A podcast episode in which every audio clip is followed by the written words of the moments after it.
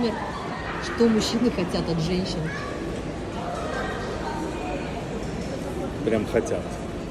Ну, конечно, в первую очередь мужчина любит глазами, потому что, конечно, разумеется, они хотят близость. Но на этом список не заканчивается, потому что в определенном возрасте у каждого он свой, плюс-минус, ну, 30 лет, любой мужчина понимает, что ему нужна семья. Любой.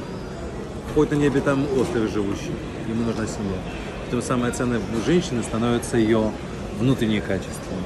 Доброта, податливость, ласка, хозяйственность.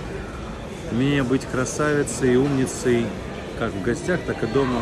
Когда в дома чистота, когда требуется уют. Это все к женщине.